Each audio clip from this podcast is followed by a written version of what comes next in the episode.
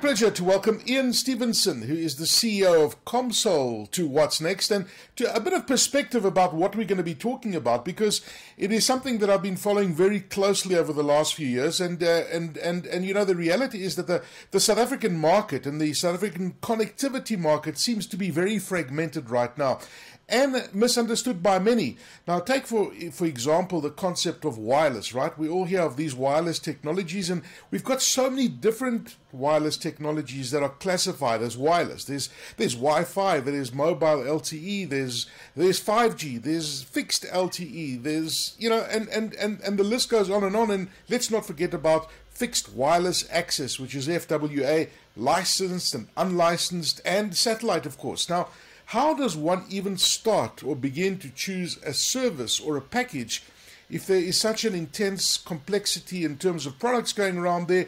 And never mind the price wars that are happening out there as well, because the price wars are a rea- reality amongst all the fiber providers, with a lot of their quality being exposed through their land grabs and more frequently and recently We've seen load shedding impacting all of these services, and, and this is what we're encountering right now. So, how does one choose a service or a package?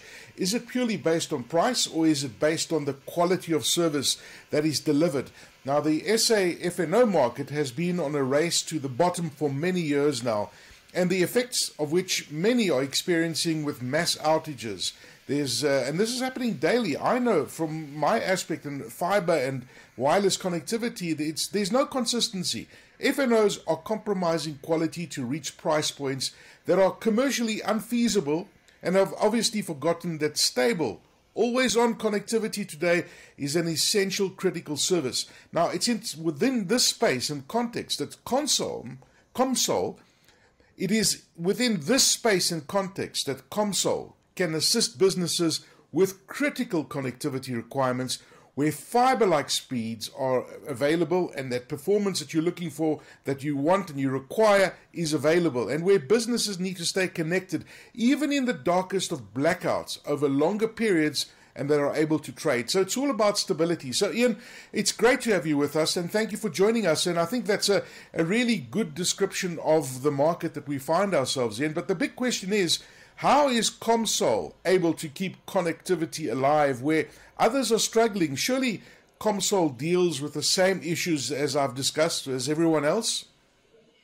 Yeah, thank you, Aki. Uh, great to be on your show. Um, yeah, exactly. Um, yeah, we do have this, uh, similar issues, but it's how we address them, it's how we deployed our infrastructure that effectively uh, means what, what the end user eventually gets. So, for instance, um, yes, we rely on fiber backhaul for uh, the connectivity of our base stations. And yes, we rely on uh, Eskom power for our, our, base stations in order to power to uh, radiate and, and connect users within coverage. Now, the first thing is we're completely agnostic. We're not reliant on one fiber provider. we we have around four or five on our books. And every single base station is backhauled via two different fiber providers. And in addition, we'll do our own backhaul to another base station as, the, uh, as a third at, attempt at uh, building redundancy into the network. So if a fiber network provider back, backhaul has failed, um, generally we've got redundancy built in. So that's the first point, is, is the full redundancy. The second point is power. Yeah, what we've done is we, um, we deployed, when we built our network, we focused heavily on power. And what we did was um, lithium ion battery uh, redundancy, um, well over two days uh, of autonomy on power. And wow. we deployed small form factor base stations. So we, we don't rely, the MNOs all deployed uh, require cooling. So that's a big power drain, number one. Uh, our core infrastructure that we deployed does not require cooling and it's all DC based. So as a result, we've got a very, very small form factor tower base station enclosure. And what that means is, you know, we're able to stay up over load shedding. So if we've got the backhaul and we've got the power, it means effectively the user uh, is able to stay connected. And as long as they've got redundant power, it means their, their network's live. And that's what we're seeing. I mean, our, our connectivity is focused uh, exclusively on enterprise, uh, on the enterprise market. So that's businesses. Um, and, and what we're seeing in that space is um, yeah, organizations, everything's becoming cloud centric. So uh, organizations are reliant on the cloud. And as a result of that, there's a, there's a requirement for dual mediums. So um, uh, if we're able to keep uh, uh, the connectivity live uh, and, uh, and they're getting the performance as if it's equivalent to what people are used to, um, yes. as in fiber connectivity. I mean, people just associate speeds. yes, it's like when you, I mean, the analogy is uh, you, if you want to vacuum clean, you call it a Hoover. I mean, it's the, the analogy yeah. is you associated the brand Hoover with vacuum cleaning. Um, uh, and uh, the same thing goes with speed. People people have associated uh, reliable, stable uh, comms with fiber, and it's just I've got fiber. That's and, and everybody's happy, but it's not necessarily that's not the um, uh, the sole provider of stable connectivity. That's such a great analogy you used there about the Hoover. we still use it. Absolutely, people say, you know, I've got high speed connectivity, I've got fiber. Not necessarily yeah. the case. But, yeah. you know, if you look at a fixed wireless solution, it clearly sounds like an alternative connectivity solution in times like these. Um, uh, uh, the redundancy that you spoke about. But there has been a question about the reliability of fixed wireless connectivity in the past. How does it hmm. compare? uh, to something like fiber, for example, which you just spoke about? Yeah, I think the, the big issue here is it's also another misconception. This is this is the problem. Um, um, generally, in the past, historically, I'm going to go back yeah, a decade plus, is there were a lot of unlicensed uh, uh, networks deployed. So that's where uh, you know, people don't have licenses, so you're effectively using the Wi-Fi bands and everybody's uh, and a whole series of providers, ISPs would build a network. And what happens is uh, these networks would interfere with each other. So what was happening is yeah, people were getting very unstable, low capacity uh, connectivity um, yes. as a result of deployment on unlicensed uh, networks. And, and, that's the problem. You know, FWA is a very, very broad term. Yes, it's fixed wireless access fixed. It's, it's, it's, it's deployed at a specific point, so it's not mobile. Wireless, yes, it's wireless. But wireless, under the wireless banner, there's a whole host of different uh, uh, mediums, um, as, in, as in frequency mediums. So you've got the unlicensed bands, but you've also got the, the licensed bands.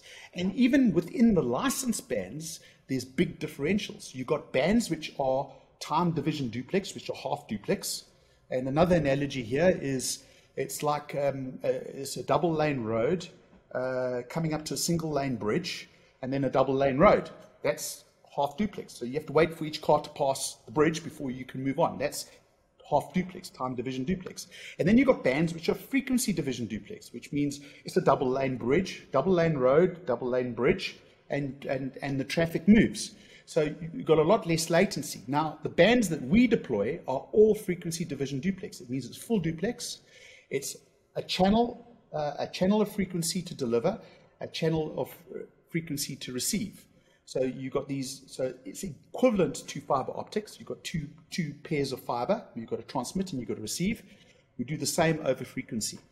And it's license band. So what that means is we pay a license to ICASA on an annual basis, and we nobody is able to broadcast in that same band. So it means we've got we can engineer that we've got absolutely, we've got no interference, and we can guarantee from the base station to the end user, we can guarantee that they've got uh, uh, connectivity. So, so that means you've got an equivalence. So in an unlicensed environment or an LTE environment, you effectively are TDD, you half duplex. So you, you, know, you potentially sometimes don't get the performance and you get contention in the networks. But in our delivery, you don't.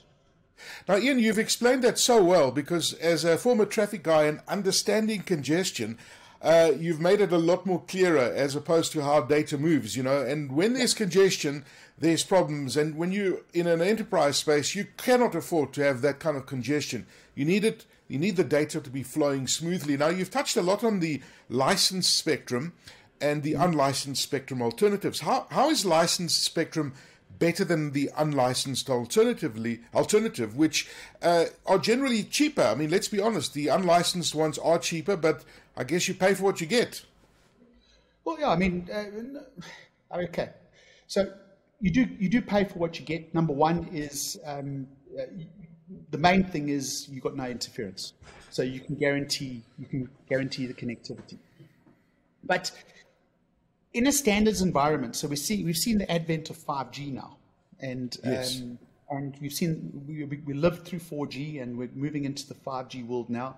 And what we are seeing is we are seeing that the cost per, per device is coming down. So the perception that unlicensed is cheaper is not necessarily the fact.